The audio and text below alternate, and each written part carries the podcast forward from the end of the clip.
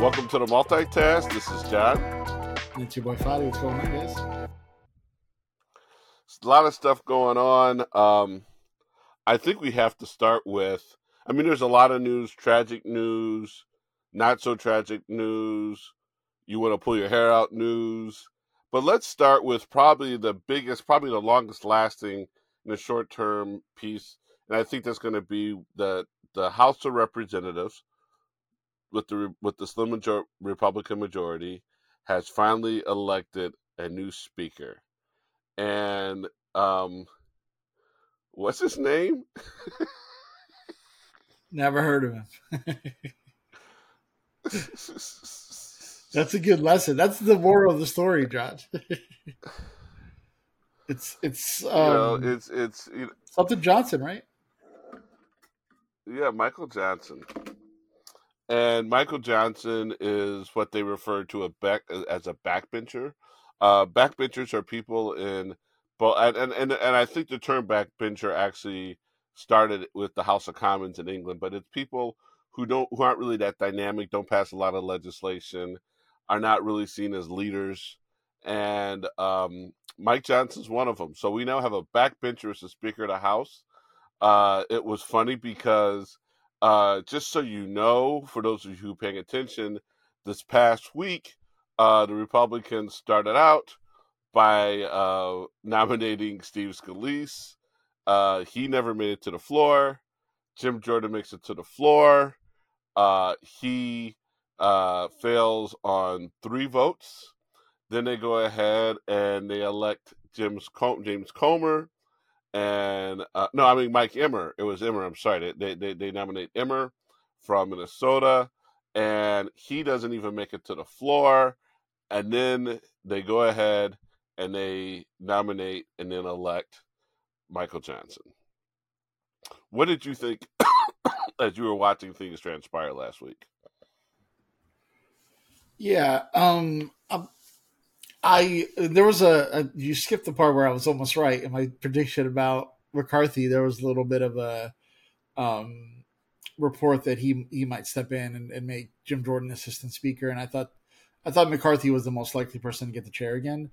Um, when I was watching it, it was just it was it's almost ironic, John, in a bittersweet kind of poetic way that this was all happening while there's conflicts in Russia, Ukraine, Israel, Palestine. Um, the debt ceiling is fast approaching, right? We wasted all this time just waiting for them to elect a speaker that we could have been done actually working. Um, and so I was, it was just ironic to me that on one side, Democrats are trying to get things done, and the other side, Republicans literally are, are arguing with each other behind closed doors, right? And to go and elect somebody like this who for all intents and purposes, John, you don't have to stand by this for anybody listening. John doesn't have to stand by this. A sick, cruel person that they elected. Someone who believes that gay people should be uh, imprisoned or put to death, whose wife runs an organization that talks about gay people in the same sense of bestiality and all these different things. This is a horrible person. And look, wherever you stand on the spectrum as far as being uh, wherever you stand on anything regarding that issue, treating humans in that way is un un unchristian. It's un. Um, I don't care how, what Bible you're reading. None of that's in the Bible, and that is representative of what Republicans feel like. I, this isn't an extreme Republican, right? They all voted for him for a reason. They believe he is a messenger for their message, and for them to elect that person, I don't think he's the same evil as Jim Jordan in the sense that publicly he might help us win the House again. Because I think he's going to be as quiet as a church mouse when it comes to those kind of public debates that Jim Jordan really loves the attention on. But at the end of the day, this is a horrible person. And we, just like they used AOC against us in Florida or California or Texas, we should use this guy against every single House Republican in any single state across the board in, in 2024 because he, he is deplorable and Hillary was right about these people. What's funny is a lot of people have referred to Mike Johnson as um, Jim Jordan in a coat. Um, he he you know he he comes off as really straight laced, really proper. Now, uh, of course, it's nothing if people aren't messy, and I love how people can be messy, and in this case, the press got messy. But one of the things that came out, and I wonder if, if it is worth further scrutiny, was um, when he talks about, at I guess at times in which he's needed credit and credentials, he has claimed to have a black son that he adopted when his son was 14. By the way, he was 25 at the time. So don't tell me. I don't want to know how a 25 year old can, domin- can, can uh, adopt a 14 year old. But um, he has a, a, a, allegedly has a who he's would now be in his um, late 30s, early 40s, a black son that when you look at Mike Johnson's official website, we look at all the literature. There's no pictures of him, no reference to him.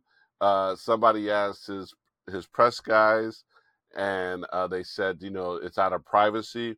But what happened was, how it even came to light, I think, was in 19 and 20 when uh, discussions of reparations came up. Uh, he he said that his black son wouldn't want them, and of course, you know, a black person raised by white people uh, with no connection to the black community might feel the same way. But then this other time it came up was when he actually kind of drew kinship when he talked about when George Floyd happened. But um, I do think it's funny that both Matt Gaetz and uh, and Michael Johnson have, and, and just you know, there's no official adoption. He may have taken him in, he may have had custody, but he did not formally adopt him. But I love it how both, um, in in the case of Michael Johnson, and then also Matt Gaetz with his son Nestor, uh, are single men, single men in their twenties at the time, adopting young men of color, uh, who who are almost fully grown adults at that time. So, what was your what were your thoughts when you heard about Michael Johnson's adoption of his black son? Yeah, I, I, I, think stories like that are always weird to me because and I know a lot of people make fun of the Angelina Jolie and stuff like that, but there's a there's uh, and again I don't want to diagnose anybody. I'm certainly not a mental health professional or anything like that, but there, it always strikes me as this sort of savior complex that we're going to go get this kid and save his life or whatever the situation may be.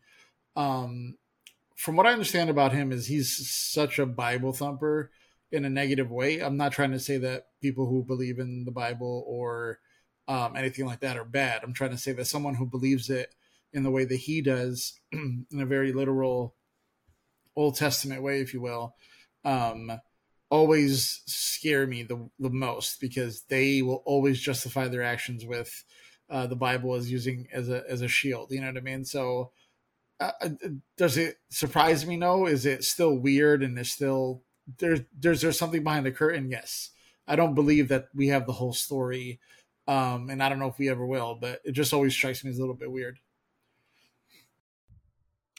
Yeah, it's it's weird, but look, um, there has been some thought that given his inexperience, his lack of savvy, um, and Steve Scalise, who's also from Louisiana, uh, being a long-term leader, uh, he was the whip.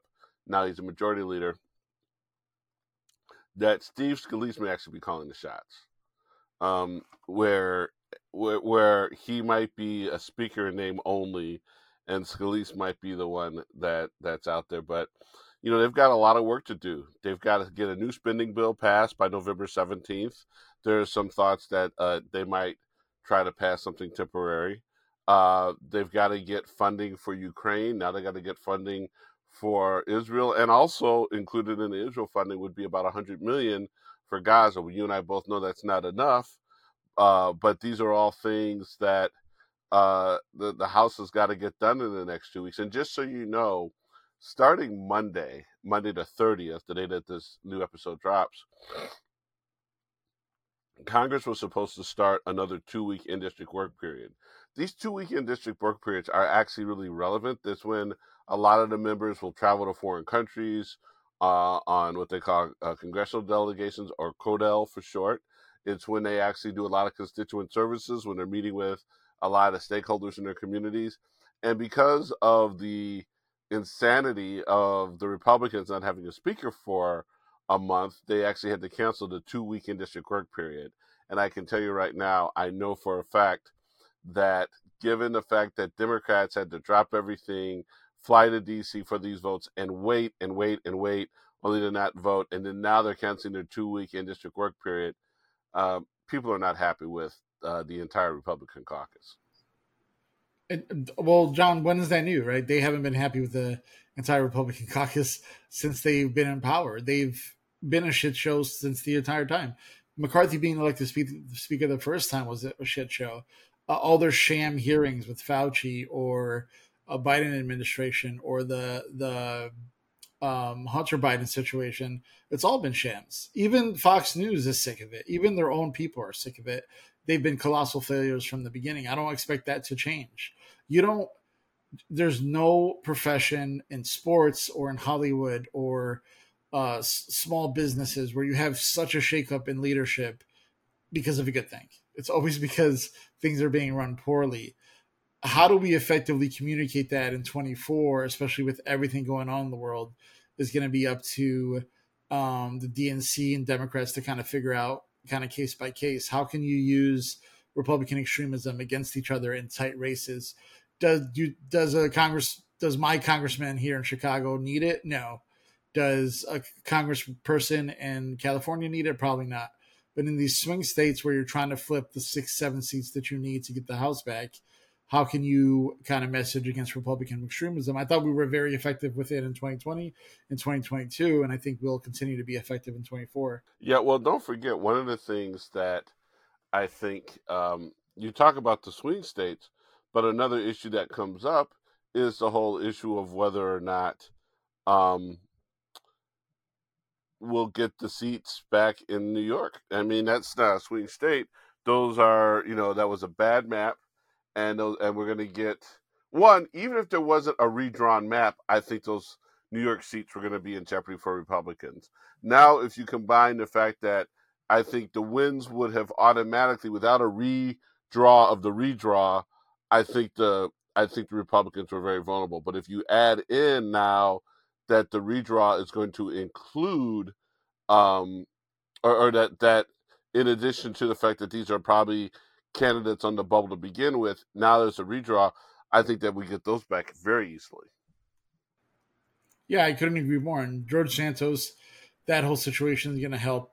Um, I don't know if his district is super blue or whatever it is, but I just think the energy's there, right? When when you get embarrassed on a national stage, which I think New York Democrats did, um, I think they'll turn it around. I definitely think those seats uh, will go back to our favor, as as as well as other seats across the country that we need. Um, I'm not sure about seats that we have now that are vulnerable. Obviously, there's going to be seats that we lose, but as long as we win more than Republicans, it all that matters. But uh, I agree with your point about New York.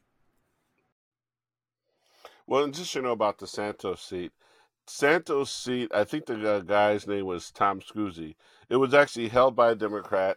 I think it's a. I don't think it's a left seat. I think it's a moderate Democratic seat. But it was Tom Suozzi who, if he wanted to be, would be congressman for life. Well, in 2020, uh, or I'm sorry, in 2022, he actually ran for governor, and so he gave up his seat. And I don't know how the people in Long Island got caught flat-footed but they allowed Santos to sneak in. And there's rumors, uh, or not rumors, I think it's kind of a done deal that Suozzi's going to run for his old seat. Now, it's weird because I think establishment people are excited about Suozzi running for his old seat and they think he's got it. But the the progressive left are, you know, mad at Suozzi. They feel like, you know, he shouldn't run for it. Someone better can run for it. I don't know if that's because, as you know, with the left, um, you know, unless you unless you do they see an opportunity maybe to get their own person in there, and and Suozzi doesn't work, but I think that uh, the Democratic establishment, I bet you most of the members of Congress would probably easily are, are probably going to be with Suozzi, in my opinion. Yeah, if that's the case, then having somebody with that name recognition that just going to be uh, crucial. Also, George Santos, if I'm not mistaken, was just arraigned today or yesterday, or uh, or whatever the situation is. So we'll see if he's even on the ballot. And uh, I don't think he'll be on the ballot when it comes down, down to it. What do you think? Uh, yeah, I don't think he'll be on the ballot. My question is if he will even fill Serrano's free ter- his full term, and will there actually be, um, will there will there actually be a special election for that seat before before we even get to next year's election? Uh, that, that's key. So, question for you. Um, and I'm gonna let me before I ask the question, I'm gonna dispel a notion. Uh, a lot of people have expressed concern about a speaker, Mike Johnson, allowing or, or overturning a Biden win. If everything goes as planned, by the time the Congress is in a position, and we all know the date now, it's January 6th. We learned that we learned that from 2020 but the by the time that uh, a new con by the time Congress will be in a position to approve or disprove the election results, um, presumably Hakeem Jeffries would be Speaker of the House. So I've heard a lot of people say, you know, we can't have uh, Mike Johnson in place. Well, the Democrats have got to win, and let's be honest. If if we don't take back the House, I'm not sure if there's any Republican who could serve as Speaker who would actually respect the choice of, you know, the way the Republican Party's gone would respect the choice of voters. But that being said, I have a question for you. You may have been expecting this, you may have not. Does is is um is Michael Johnson the last speaker we have in this Congress? Or could some other thing chaotic happen and we start back from scratch. Is will Mike Johnson serve to the end of this particular congressional session? Yes or no? What say you, sir? Oh man, that's a good question. Um, very quickly, you said if if we lose the House, then then there's not a Republican who would uh, vote to certify the election. I actually think if we lose the House, then we probably lose the White House anyway. So that's probably not a good sign. But to answer your question about Johnson, Hmm. I'm gonna say yes. He will be the the the he will be the speaker come November 2024 when there's an election. Um, I just think he's a guy who likes to go under the radar. From what I understand, he's a guy who doesn't like to rock the boat. McCarthy was a person who catered to too many crowds. Jim Jordan was a person who liked to rock the boat, and that's why his own caucus didn't want him. And I think this guy will just be under the radar, played safe enough, prevent defense. And then you got the holidays coming up, which is a big distraction. And then you start campaigning kind of in 2024. So I, I think they'll probably just be busier with other things, is, is what I generally think. Yeah. It's going to be crazy. Um, it'll be interesting what happens. Now, one of the things that also happened this week is that, um, you know, we had the week before, the writers' room gave us two guilty pleas, and then we we I'm not sure what day it was because this this last week seemed like a year, um, but sometime in the past week, Jenna Ellis copped a plea. Uh, what did you think of Jenna, Jenna Ellis copping a plea? Yeah, it was. Uh, Jay Z said it was all good a week ago, right? She was on Twitter even like days before um, saying that she was not guilty. Why was she cut plea? Knowing damn well, John, as you know, these plea deals don't come in overnight, right? She was her, her lawyers were probably working on that for a while. So, look, these people are say something and do something else. We all know that they know, like the, the jig is up sort of situation. They just have to put on a show for their their cult base. And so, am I surprised? No, because people like that aren't built for doing crimes or doing time for that matter. So I think they're all flip. I, I eventually think everybody but Donald Trump flips because none of those guys are built like that. And um, they all were kind of just caught up in the moment. Um, not to say that they weren't evil intention. What I mean is they really thought that they would get away with it and they would just they would just do this and it would be fine and Joe Biden will be inaugurated and then everything will go away. Um, and I just think they'll just and end up copping to that and saying, "I went too far. My bad. I'll plead guilty."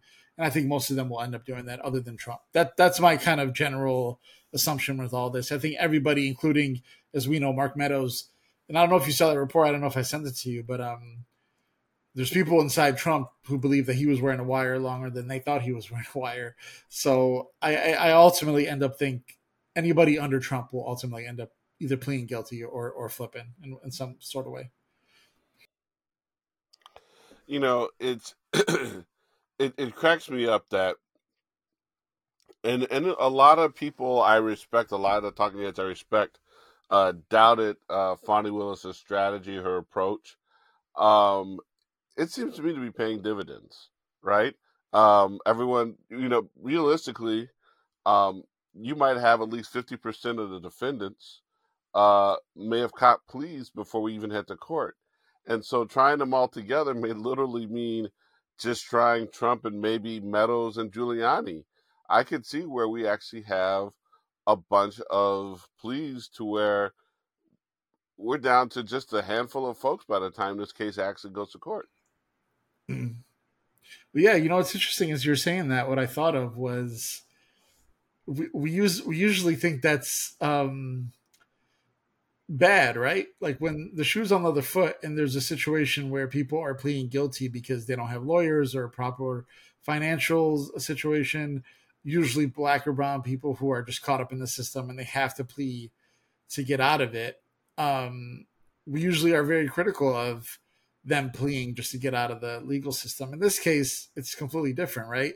These people have money, have access to lawyers, and they they actually did the crime in this say in this sense. And so we're all sitting here like, yeah, everybody should plead guilty because they did it. So it's it's just funny to think about the two sides that we always kind of are, are balancing.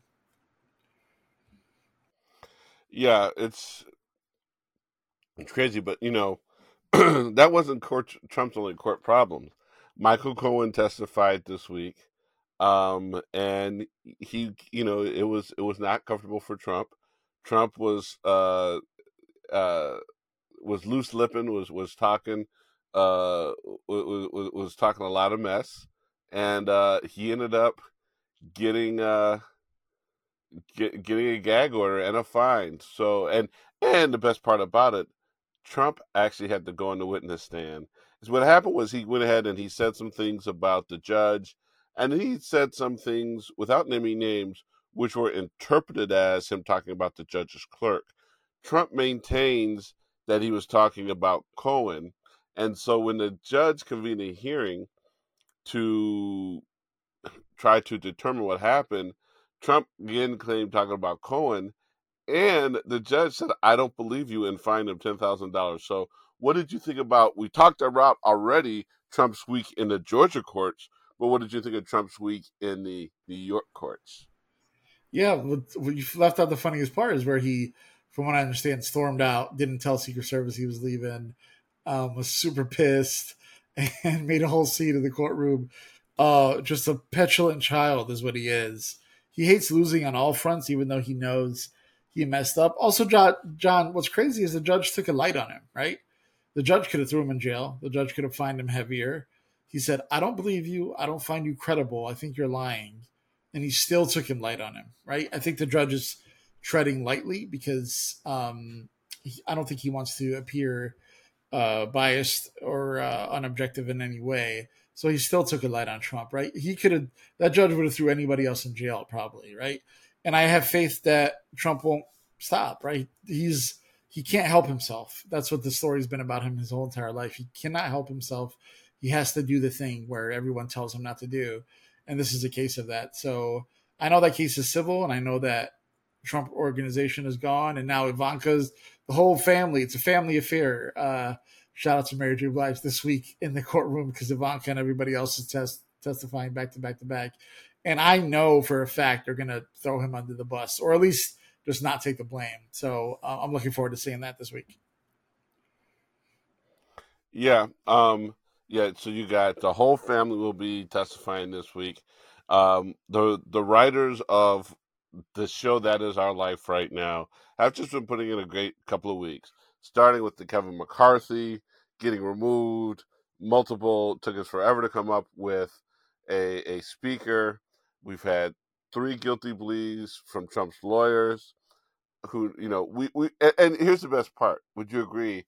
When it comes to chaos when it comes to the whole what's going on it's one thing when the stuff that's on the schedule happens but it's a whole other thing when the stuff that's not on the schedule. So just so you know based upon what's on the schedule it's going to be a good week but we also don't know what is not on the schedule uh trump is just you know the the other piece that that we've heard is that Mark Meadows has gone ahead and copped a plea, and not well. Well, no, we shouldn't say he's copped a plea. That's that's wrong. But there's a belief that he's singing. But I also firmly believe that if he is singing, I can't see him singing without a plea deal. John, do your best. I know you have your uh, law degree from Law and Order, but if because there's plea deals where you just say I'm guilty, just give me a lighter sentence because I'm going to cooperate, and there's also I will turn state witness, go undercover, wear a wire. Is that still considered a plea deal? Sometimes it well, it's it's only a plea deal if he agree, if there's a agreement to plead guilty. Now, realistically, what a lot of people aren't acknowledging in because you know they said the same thing about could if if um, both Ch- Chesebro and Sidney Powell and now Jenna are all pleading guilty in Georgia, have they cut deals with um, with uh, Jack Smith, and are they potentially you know looking at indictments down the line? And I do wonder though, is even if deals aren't in place, is there? And this is probably a question for a lawyer, but is there a scenario in which okay they'd have a cop deals in the other cases, but they know that cooperation, while that might not lead to a plea, the cooperation might actually help them during sentencing. You know, that's that's something else where you you, you understand what I'm saying is a, a plea deal might not be available, or a plea deal may still result in a conviction, but the judges have a lot of discretion when it comes to sentencing, and is even if the even if the person is ultimately tried as opposed to plead, does the cooperation actually help them in sentencing? That's just a simple. I don't think we can get an answer for that as much as that's. I, I wonder if that's a possibility. Yeah, but what I am talking about is what if there's no crime? What if Meadows says, I'll wear a wire, but you can't charge me with anything or follow through with it, right? I know he's indicted technically in Georgia, but like there might not be a sentencing because he might just have immunity if he's working with them. I'm not saying that's the case. I'm saying that if the rumors or the reports, I should say, are true that he was wearing a wire, that's more than a plea deal. I think that's becoming a government asset and a witness, and he might not face ultimately any charges. But then, then who has the hooks in him, right? Is it Georgia? Is it Jack Smith? Is it um are, are they used are allowed to use the same thing? Did did Fani Willis flip him and then flip into Jack Smith because it's a higher authority? Because remember, he tried to move the Georgia case to federal court. So part of the reason I think he tried to move it to federal court is because Jack Smith has a hook in him. And if he's a federal witness and he's trying to move it from Georgia, then I ultimately think the Georgia case might go away for him specifically if he's federal witness, is, is kind of what I'm hinting at. And I may be wrong on this, but one of the things though to answer to not maybe answer but give you something to consider is I think I I believe that when the three the three people who pled pled I think that I think that they were obliged to disclose any plea offers they have in other jurisdictions, and that would include federal. and they all said no. Now that doesn't mean that they can't in the future. That I'm not, and you understand what I'm saying is, you know how you can say no to something, but it be as close to yes, and you're not you're not lying, you're not perjuring yourself, but it, it's right up to the line of yes, but it's that the deal's not been ci- cited. So, I I would love to know from a lawyer when one, if that I believe that question's been asked, and if it's two, if even if it's you know it's something that's like mandatory, but three, is there wiggle room to where yeah they can make a denial, but that denial is only based upon what is official, but there's a lot of official moves behind the scenes, and all they have to do is there may be a verbal agreement or or a, or an understanding that they don't have to acknowledge. I do wonder if that's the case.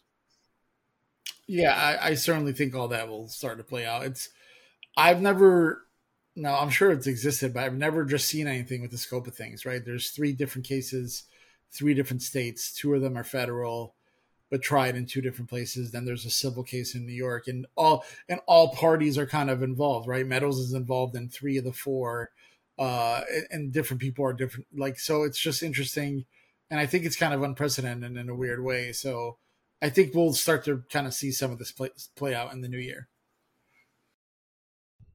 It's going to be fascinating. So, um, one of the things that happened this week, and it, it circles back to Mike Johnson and how disappointing the Republican Party will continue to be, is we had the tragic, I believe it was, was it Wednesday night or Thursday night? We had the tragic shooting in Maine. Um, you had a gentleman who shot, I mean, the initial reports were 22 dead and 50 to 60 injured or wounded, but those numbers came down to 18 and I think it was another 14 wounded. But um, what did you think of the news out of uh, Maine this week? Yeah, John. Uh, before I answer this, do we know? Is it confirmed that it's he's white? Yes. Yeah. So honestly, with everything, I'll, I'll just be honest and, and, vulnerable here. With everything going on in the Middle East, I just hoped and prayed to God he wasn't an Arab guy. Um, I, I, I didn't I didn't hope he was a like I hoped he wasn't a black guy or a brown guy. Uh, not that I'm hoping that it's anything, right? I hope that this never happened. But frankly speaking, um, I just thought, man, the last thing we need is if it was a Muslim or Arab shooter to have this going on while everything's going on in the Middle East because of the backlash against Muslims in this country as it stands now. And so I was a little bit relieved. It surprised me that the shooter was not caught. Right? Usually those are murder suicide situations where cops come in eventually and take the shooter down. But the shooter was found, I think, I think 12 hours later, the next day, um, dead. I, I don't even know. Over 48. It, it was it, it, it was it was at least 48 hours later. Um, it was at a recycling plant, a recycling plant he used to work at. And I think one of the things, and I've not heard, I was really busy but I'm not sure if they were able to timeline when he killed himself. If because they were saying part of the problem, you know, a lot of times when they shoot in those situations, the suicide is usually if if there's a murder suicide or a person ultimately kills himself, it's usually why they're in pursuit or on site. This man escaped. Let's be honest, he escaped. And they were saying that one of the problems was and I heard this early on in the search.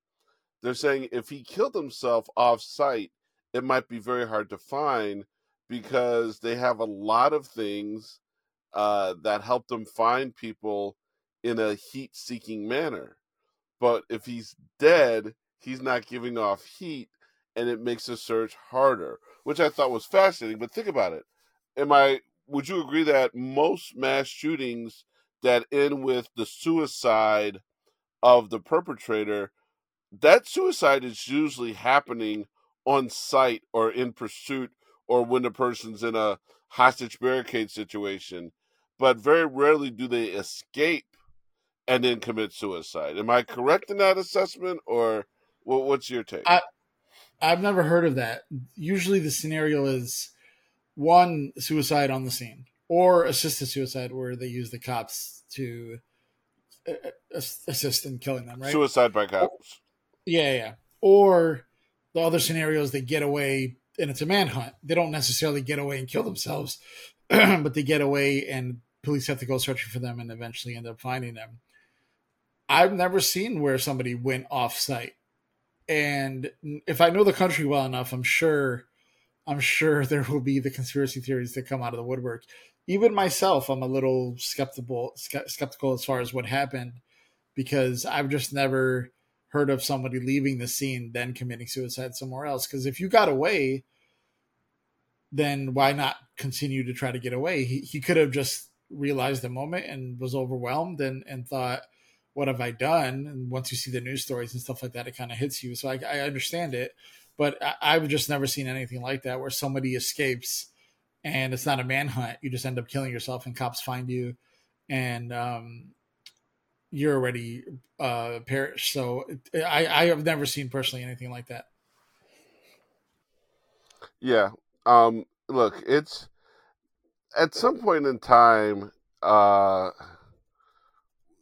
it's we we need to have action. You know, one of the things that someone said was, and I, I am not even going to try to paraphrase. I'll just give it a, a kind of a, a generalization. But someone said, you know, if the country did not do anything after Sandy Hook, are we going to do anything after anything else, right?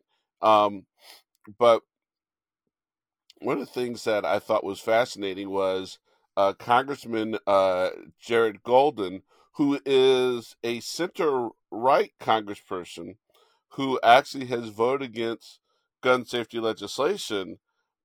He represents Maine. He actually represents the district that the shooting took place in. He has come out now and said, "Hey, um, going forward, I'm going to be supporting gun safety legislation." Uh, it's one of those things where I think we have to applaud him uh, for doing it. Uh, I do hate and resent that something's got to hit close to home before people start sometimes caring on a situation. But you know that's something we can worry about later. You know, in the moment, I think we have to just go ahead and take our wins where we where we can get them. I, I honestly, John, could not agree more. And the reason I think that is because a lot of people think, well, this won't happen to my district, so I don't have to pay attention. This is somebody who was sensible enough to say, you know what, I don't want this on my head. Not that he's responsible, because I don't think that that specific person is responsible, but to think maybe he knew a family, it wasn't his family, but maybe he just had a constituent's family or whatever the situation may be. And look, progress happens, as we argued before, incrementally. So if, if we flipped a couple people's minds this time, then that's better off and the country's better off. It's better than Susan Collins putting out whatever BS statement she put out. Um, so I'd much rather have a sensible person say, you know what, I was wrong and we need something than just to stick by the same old thing. Because there's a lot of situations happen, right? There's a lot of districts that get affected and those Congress people never change their mind. So I have to give credit to him where credit is due uh, for Sandy Hook, I was a little bit young. I wasn't as active as I am now, and and I totally understand the sentiment. For me, that was Uvalde. The disaster of that was the disaster of the governor, the disaster of the police force there. That was a disaster from top to bottom, and they went out and they voted for Abbott again plus twenty, right? And so that's when I personally gave up on any sort of legislation actually reasonably happening the way I think we go about it has to be that Governor Newsom idea, not to talk about Newsom again, but that Governor Newsom idea of insurance and that situation. I think when you go after pocketbooks and insurance companies, I think that's when you start to probably have a little bit more legs to the fight because if you could tag a company and make them responsible for the deaths, I think that's when things will start to change a little bit. Until that happens, I actually have no faith in, in any sort of uh, uh, legislation, personally. Yeah. Um, I just wonder. I wonder when what'll happen. You know, we we oftentimes talk about uh, Generation Y, um, and Generation Z, I guess. Maybe things will change under them uh, something has got something has got to change. You know, we got Max Frost, who's who's a great young voice. Um, he's a lot mature than some of the people who've come in before him, who are significantly older than he is. Um, but we, we we've got to just start. We got to start saying enough is enough. I mean, a lot of us say it, but the problem is, is that we're saying it in echo chambers. We're saying it in districts where there's no political um, risk in saying it. Where you know we we can be steadfast and everything else, but I just I just wonder what it will take for people to really just start caring. I mean, and you know what's so funny? It's not funny, but ironic. Uh, a lot of the people on the right um, are always worried about America's image on the world stage, and you know how they would always say, you know, Biden's making us a laughing stock or Obama's. Make... Do they not realize how embarrassing it is for our country to have so many gun deaths? I mean, realistically, uh, and I'm not sure if it's because it's not the South or what have you, but for this, you know, Maine has pretty lax gun laws, and those lax gun laws may have caused this, but um, it doesn't seem like the people in Maine, as opposed to say somewhere in the deep South, uh, it doesn't seem like they're trigger happy, right? It seems like they were able to get away with lax laws and not pay a big price for it, but all it takes is one incident, and that changes everything. Um, but uh, do you think that um, the fact that well, here's a question: How do you think Maine will react? Maine, don't forget, New England is very. If you're a Republican, you're very moderate, right? You're you know you're a Susan Collins type. Um, how will Maine, as a state react? Will it start getting a little bit more aggressive, and in some of its gun laws, which is what we hope to do, which is what blue states are already doing. Um, you know, where they get aggressive, and they probably don't need to get much more aggressive than they are because they've got aggressive laws. Or will Maine act like a red state? What is what is your prediction? And of course, as with everything, you and I are now within the last 24 hours. We're going to appoint ourselves Maine experts. We don't know much about the climate in Maine, but just based upon what you're seeing in energy, do you think at the very least at the state level there might be some action in Maine? Uh, no, I don't. Um, sorry, I don't mean to be a cynic or be the the millennial who's just has no faith, but John, just to be blunt, the the story's already over, right? Part of it's what's going on in the Middle East. Part of it's just it's it's NFL and, and college football, and, and people move on. And and by tomorrow or Monday, when the episode drops, it'll be a non-story. It, it just, frankly, that's the that's the that's the country we live in you mentioned about the world the world seeing us we get made fun of that more than anything online. They make fun of us in our schools being shot or just general mass shootings more than anything else. It's the biggest kind of blemish um, that's currently happening in america. But i don't think maine i don't think anything will change. That one person who said i have a change of heart i just susan collins put out a bs statement. She still takes money from the guns the gun lobbies and stuff like that. So until that part changes, until Susan Collins doesn't get money from gunning manufacturers, not, not to say she's on the payroll, I'm talking about um, campaign stuff. And until that changes, I don't think anything else will change. So I, I don't expect anything to change in Maine. Yeah, it's it's disappointing. Um, we just have to do better. Uh, it's it's crazy now. Mike Pence Mike Pence gave us a bit of comic relief on Saturday. Mike Pence announced that he is not running for reelection. I mean, running for president. Uh, he. It was funny. One of my favorite, and I'll see if I can find it. It was a very uh, cynical response, which I thought was probably. Let me see if I can find it. Um, it, it, it probably puts together what we've already known about Mike Pence, where something along the lines of God told him to run. Oh, here he goes. Um, God told him to run, but then God changed his mind or something like that. Uh, what did you think of Mike Pence dropping out of the presidential race? Uh, Mike Pence was never in the presidential race, John. Um, he had no shot. He had no shot at unlike Haley and other people who are running for vice president, Mike Pence obviously does not have a shot at that either. So I think Mike Pence thought, hey, the vice president should be on the ticket because that's the natural order of things. But Republicans are not uh, the natural order of things. They like to go uh, out of left field. So he never stood a chance. And he just, I think this was embarrassment, John. I think he announced this because there was a possibility that he wasn't going to make the third debate. And I think he wanted to avoid that embarrassment, which the entire thing has been embarrassment. And Mike Pence should have never been in this race because he had no chance. I'll tell you what, John, the fly that landed on his head during the debate got further to the chair than Mike Pence did in this race. hmm The line that someone put out, and it was uh, uh, Lessa Pamplin, who's an attorney out of um, Texas. She put out there, God told him to run, and then God changed his mind. Um, look, I think this Republican field is going to whittle down. It's going to, um, it's it's going to continue to dwindle. Uh, what's funny is with Trump's legal problems, do you think? I'm not saying that he'll lose, but do you think that there will be an identified alternative? I think the problem that, and I think we know the problem that um, DeSantis is, is that as long as Trump's around, if they want Trump, they're going to get Trump.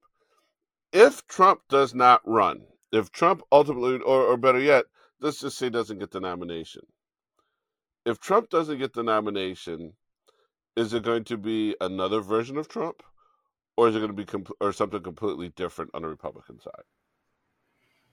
Um.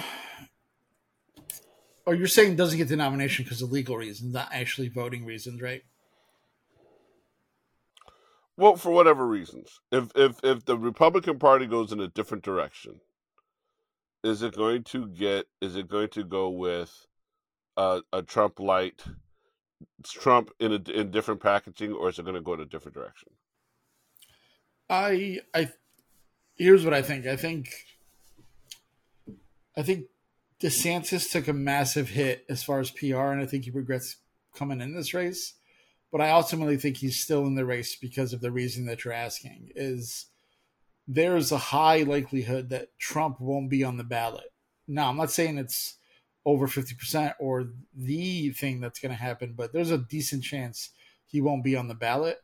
Um, or just the, the, remember, not, you know this, but not a lot of people don't know this. It, the, it comes down to the, the convention, right? Where everybody, the states kind of put their, uh, nominee forward. So it could be a situation. Maybe I watch The West Wing too much, but there could be a situation where they get to the convention and decide, or Trump's not on the ballot, or whatever the situation, or is in jail, whatever the situation may be, and they just all collectively move their cards to DeSantis. I think that's the most likely scenario if it's not if if Trump is not on the ballot because just like the speaker race, they think that there's a line here, and it was McCarthy, Scalise, Jim Jordan. Ultimately, that was not the case. But for the presidential race, I think people think it's Trump and DeSantis is their best shot. Now, I don't think he has, stands a chance against Biden in the general, but they think that he has the best chance against Biden, and that's why I think ultimately it'll be DeSantis. Now, here's a question for you: Is it is is Trump on the ballot? Um, is Trump on? If Trump goes off the ballot, is it going to be his choice or the choices made by voters? So we're already seeing a lot of things that say, you know, we're going to support Trump. But if he doesn't end up as a nominee, will it just because maybe he cuts a deal? Uh, is it, is he pulling himself off the ballot in your mind, or would he get voted out? And or is it one of those situations where as long as his name's on the ballot, he's going to win the renomination I'm talking about? Trump. Yeah. Yeah, no, he's gonna win the nomination. Um, I don't know when the convention is. Probably June or July, right? But the the real, I think Super Tuesday is March. July, July, July or August. Yeah, July. Or July or July August, or right? August. So, July or August. yeah. So if that's the case, and Super Tuesday is, I think in March, so he'll have his soda by then. In reality, um, I ultimately think DeSantis is the only one who stays in the race because he probably has a decent enough money, and on the off chance that um, Trump doesn't make it to the convention, that's a big gap, right? Because a lot of Trump's cases start February, March, and if he wins the nomination for all intents and purposes in March, but the convention's not till July, August, then there's a sizable gap there where something could change, a guilty verdict or whatever. So that's going to be the most interesting time. I think he has the nomination sewed up. I think he'll win it by March. But what happens between March and the convention? is a bigger story. Yeah, I say don't cut him a deal. I, I wonder. Here's a question: If if he wins the nomination, well, let's just say secures the nomination because there's going to be a significant amount of time between securing a nomination and actually going to convention and being the official nominee. But if he secures a nomination and gets a major felony conviction, he still can be on the ballot. Will there be a growing even if even if the voters are still with him, even if Republican voters are with him, will there be a growing call from Republicans for him to step off the ballot? Does the party act? Or does he just act like you can't mess with me? I don't care if I'm still convicted. I'm I'm still running. Um, I'll answer your question, but I first want to say you're asking that question with the mentality that Republicans think him being guilty is bad, and they actually think that him being guilty is good. It helps him. It boosts him. It makes him a martyr. That's what they truly do believe. Now, to answer your question, yes. Do I believe behind closed doors the McConnells and the the I wouldn't even use the word reasonable, but the the smarter Republicans, if you will, there will be a growing murmur behind closed doors to get him off the ballot. But it'll be just be that. It'll be a murmur. It'll be a speed bump. It will not be big enough to stop him. That's the reality. Now, one of the things that happened this week is uh, Congressman Dean Phillips from Minnesota announced that he is going to challenge Biden in the Democratic primary. Now, he made already one fatal flaw, and the fatal flaw is that he actually filed to run in New Hampshire. And remember, because we've decided, the Democrats have decided that uh, South Carolina is going to be their first state. If he appears on the ballot in a primary ballot in New Hampshire, he undermines his ability to earn delegates in other states. You do realize that even though New Hampshire plans on going first, um, Joe Biden is not filing to run in New Hampshire.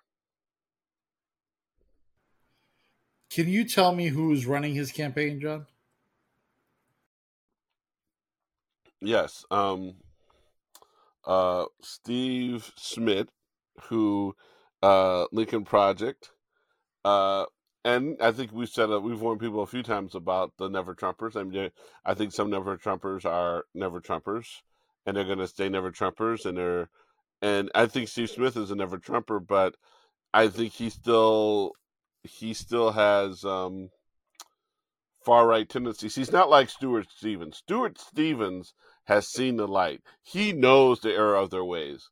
But Steve Smith is the man that gave us Sarah Palin, and Steve Smith, I don't know what his motivation is because he's got to know. In the unlikely instance that Dean Phillips were to knock off uh, Biden, he doesn't stand a chance against Trump.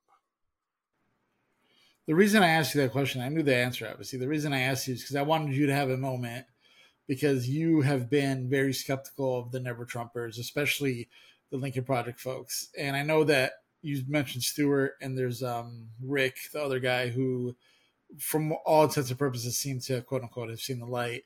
I still don't trust them as far as I can throw them. Steve Schmidt is doing he might as well just join the the Trump campaign staff, right? Because that's all this is doing. Um, Joe Biden is the only person who could beat Donald Trump. Joe Biden is the, there's only two people who could win the election, and that's that's Joe Biden and whoever the Republicans nominate. There's no other scenario. He's not an idiot. He knows that he's doing that, and he knows that all he's doing is trying to get attention or trying to get his next job or whatever the situation may be. He knows good and darn well that that dude Dean Phillips has no chance. But he's doing it anyways, and that's what they Republicans always do. They're just chaos starters, they're chaos agents, and that's what he is to me. John, correct me if I'm wrong. This doesn't hurt Biden in any way because he'll still have the nomination, and it'll just be Trump. Like Dean Phillips won't be a story come election time. So, what's the play here? Is it just attention grabbing, or is it like we mentioned with AOC and some of the far leftists, is is it just to keep Biden honest? Is it just to keep him on his toes, or do you think it's just they're selfish and they just want attention? Selfish want attention. They're buying into um, some of the polls, or they're maybe even perpetrating some of the polls. And now, here's where you're partially right. what the what the fear is is that they say that presidents, incumbent presidents, who are who get primary challenges, oftentimes going to lose, and that's partially correct. Incumbent presidents get primary challenges all the time. It's just that whether they get a, a a, a primary challenge from a viable candidate, right? Um, me, I don't think Dean Phillips is a viable candidate. When Kennedy, when Teddy Kennedy ran against Jimmy Carter, Teddy Kennedy was a viable alternative. I don't see Dean Phillips bringing the heat to Biden the same way that Teddy Kennedy brought it to Carter. And on top of that, if we're if we're really keeping it honest, Dean Phillips probably won't make the ballot in a lot of states. I have to look it up, but Dean Phillips is going to need at least probably 10, 15,000 signatures to be on the ballot in Illinois. Maybe on the low end 5,000. And uh, he and and just so you know because of the way that we vet, if you submit if you need 5,000, you really want 15,000 because what you want to be able to do is, you know, uh over overcompensate for errors and everything else. So I don't know. I I really I I think that he's going to be a non-factor. I I believe he's a non-factor, but I will tell you that there are people who talk strictly from a from the perspective of history when presidents when incumbent presidents get primary challenges they oftentimes go on to lose but we'll see how that plays out it, eh, oh, wait, are you saying the sitting president gets an incumbent challenge, they go on to lose? Is that what you said? That has been the pattern. But as I said, they I don't under I, I we have to I don't necessarily know if um Dean Phillips meets the standard. Do you understand? Meaning, presidents get primary challenges all the time, and they win because they're not legitimate primary challenges. It's the difference between someone who's a viable challenge, who you actually have to worry about. But I mean, you could literally have a scenario where Biden's like, man, I ain't going to debate you, right? If Biden treats him like a non factor, is he a non factor? Now, you and I know the press will want him to be viable because they like it, but just because the press wants him to be viable, is he legitimately viable? Yeah, no, I don't think he's viable. And as you were talking, I was just going on Twitter. He had a town hall where he said white supremacy is not real. So uh, I don't know. I, I just think this is is what it is to me. It's an attention grab. It's a money grab, and that dude's career is over as far as I'm concerned. And I just hope it doesn't turn anything. I don't think it'll turn anything. Let me just say that. I don't think it'll turn into anything. I, I have to be very careful because Twitter is not real life and there's a palpable um there's a palpable voter like there's there's a feeling that people don't necessarily want to vote for Biden they will because he's he's the best option. But I understand that there's that feeling there but I ultimately think that people will have their heads screwed on right and I just don't think that this will be a thing. Right right right right. So uh, obviously, we have not necessarily talked about Israel. We're coming up on an hour, and I, I, I think the main thing is, uh, I, I, you and I have always tried to be very delicate with this for a number of different situ- for a number of different reasons, and I think where we landed last week, I think we're still there, is that we want people to. Um, I just want the I, I, was telling, I was talking to someone today, and I was saying, I'm not sure if you agree with the scenario. Is every the people I've got friends on both sides, and they want us to cry for the people that they care about, but they don't cry for the other side. And is it me? That's that's what I want. I want I want people. I want more people crying for both sides as opposed to crying for one side or the other. Does that does that you understand where I'm going with that? Yeah, I'm actually a little grateful we didn't talk about it today because I think it's ever present on um, everybody's mind, especially in the Arab community. It's just such a it's been like this for my entire life, and and I've had this conversation so many times. The rhetoric is out of control, John. Um, I, am hesitant to say on both sides because I don't think the rhetoric is out of control on both sides, but the rhetoric, generally speaking, is completely out of control. And the I think we talked about it last week. Just people needing to have an opinion, just because that's how the world works now. You have a TikTok, you have an Instagram, and you're entitled to your own opinion, sure, but people just jumping online and, and saying things I think is driving the narrative much further than it really is. And I think we're all best to settle down and really have nuanced conversations. And that's not the space we're in right now. It's just hot take central. And and I don't want to both sides it. I'm just saying right now the rhetoric is so out of control that I'm choosing to not partake in it. I'm, I'm having conversations privately and everything, but um, I just think it's so heated right now that it's really hard to get anything done, frankly. Right. Well, and, and like I said, I understand what you're saying about not wanting to both sides, and I, I, I won't necessarily both sides to conflict. Yeah. And I think, but I'm going to both sides to rhetoric, if that makes sense. That's where I'm going to draw a distinction. I'm not going to both sides to conflict, but I will both both sides to rhetoric. And what I'm saying is, too often I got friends on both sides. When I talk to them, they tell me how devastated their community is and how horrible the other community is. And I hear and I want to and I definitely embrace their sorrow, their fear, their just desire for this all to end. But then I don't hear enough from my friends on either side of compassion for the other side. So I'm not necessarily both siding the issue, and it might, to your point, it might be rhetoric, but you, you know, is there a way to and I think I I think I'm actually more sympathetic right now, and I think I've been for the last ten years more sympathetic to the Palestinian side. But when I see and hear rhetoric like you know glory to our martyrs and stuff like that, I have a hard time standing with folks. When I see the kids getting locked in the um, you know the library at the Cooper Union, but then when I see my friends who are on the Israeli side, I don't think they're doing a good enough job distinguishing between Hamas and Palestinians. And I what happened on October 7th is horrible, but that does not excuse what's going to and what is going on in Gaza, right? So it's weird because and I said this the first time it came up for us is I want to have credibility on both sides. It's not a desire to be popular, it's not a desire to be right. It's a desire to be even handed. And I think when it comes to just compassion, there's an even handedness. But one of the things I do want to talk about before we go is, as I said, I've become more and more sympathetic to the Palestinian side.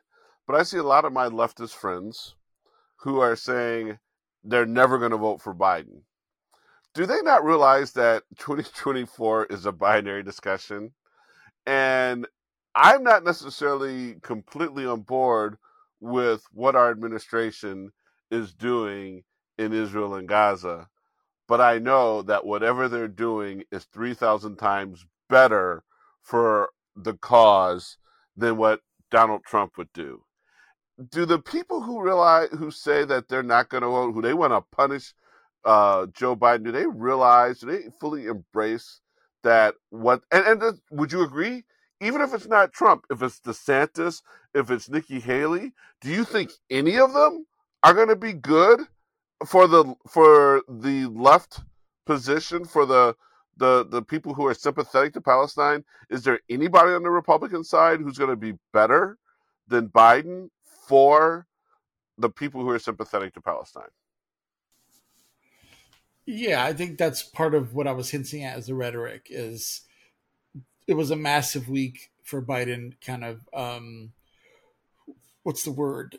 From what I understand, they had daily meetings with the Arab communities in different um scenarios because of the PR kind of nightmare behind his statements around the Palestinian death toll, which I believe was a misstep.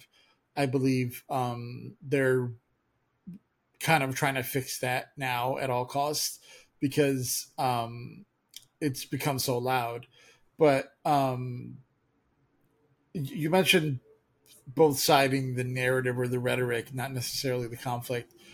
I'm choosing not to both side the rhetoric either because I believe, and again, I'm choosing my words very carefully, but I am very aware of the rhetoric on one side has been consistent as far as I've been alive, and the rhetoric on the other side has now changed, and that's what I'm really frustrated with is pro-Palestinian marches um, being labeled as anti-Semitic is very bothersome and frustrating to me because that's not a thing, and I think that sort of rhetoric th- that is so extreme uh, only pits us in an, a space to defend ourselves, and that's where it becomes unproductive. When I go downtown Chicago or London or Germany, where all these protests are happening, and I am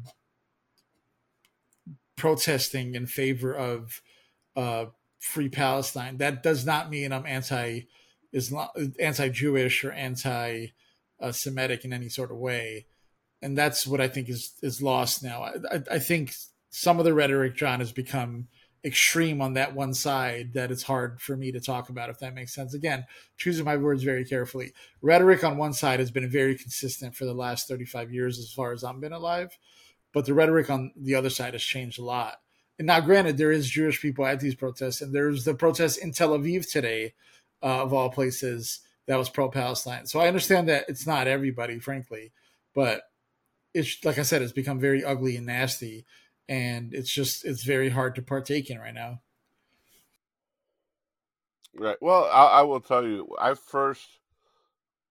This is probably going back to the 2004, 2003 actually, uh, when we were at war in Iraq.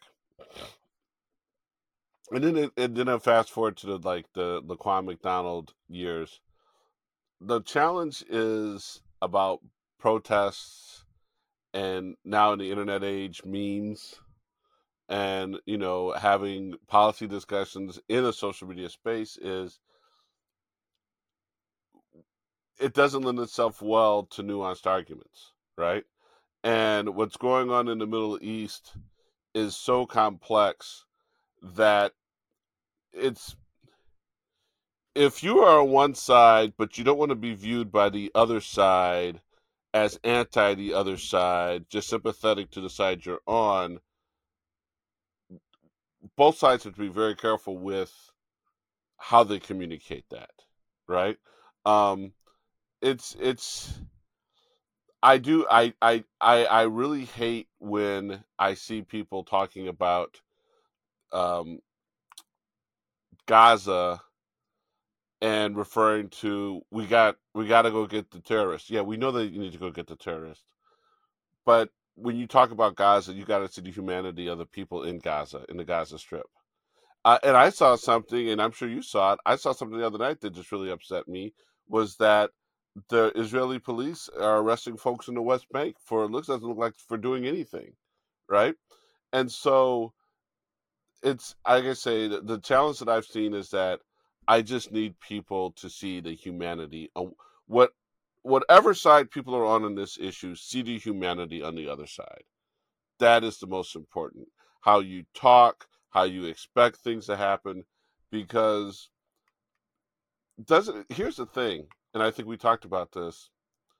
Um, hopefully, that in both Israel and Gaza and the West Bank, hopefully the there's kids and maybe not there may, they might not be infants let's hope they're adolescents but there's hopefully somebody and some bodies that are going to actually solve this thing and we we need we we that's what we need. We we don't need this thing to go on we don't need this thing to continue we need this thing to come to an end and we don't need it to come to an end just to come to an end but we need it to come to an end in a manner that is just and respects all people on all sides in this. I I get I get fearful that I don't know if um, folks on both sides will ever come to an agreement. But man, I we just need this thing to be solved, but not just because you isn't that why what happened on October seventh happened is there was a if if we if we don't have a resolution that is satisfying to both sides, we will never ever have peace. Um, no, yeah, that's fair to say. I, I think part of the reason is one side um, won't come to the table. I think, but again, it's it's probably far too nuanced for me to even label it in that way. Um, there is no there is no international support for that. That's the that's the thing, right? Ukraine is is a, a, a statehood, right? It has a country and laws and an army, and it has a leader that's elected freely that can come to Congress and speak. And and one of the parties in this situation doesn't have that, and so it's very hard to um, get everybody on a table and negotiate or meet at Camp David and negotiate like the West Wing, right? It's very hard to do that for obvious reasons. So I think we're far off from. I think the immediate impact of a ceasefire or put everybody put the guns down, I think is accomplishable. But to figure out the rest of it, I think takes um, some serious foreign policy and politicking.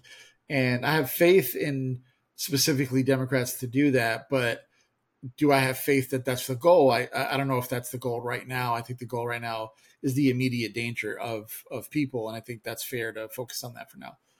Yeah, yeah, it's going to be interesting, but uh, well, I, never thought I'd say this. At least we have the comic relief of what's going on in the United States to to to to to, to give it because it, it is heavy. It is heavy. It's going to be.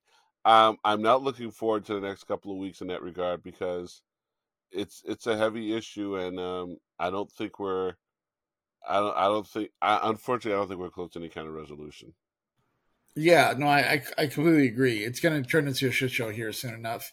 Now that Republicans um are uh, at least at the table for now. Yes, yes, yes. So for now, this is John signing off. This is Fady signing off. Thanks for joining us, guys.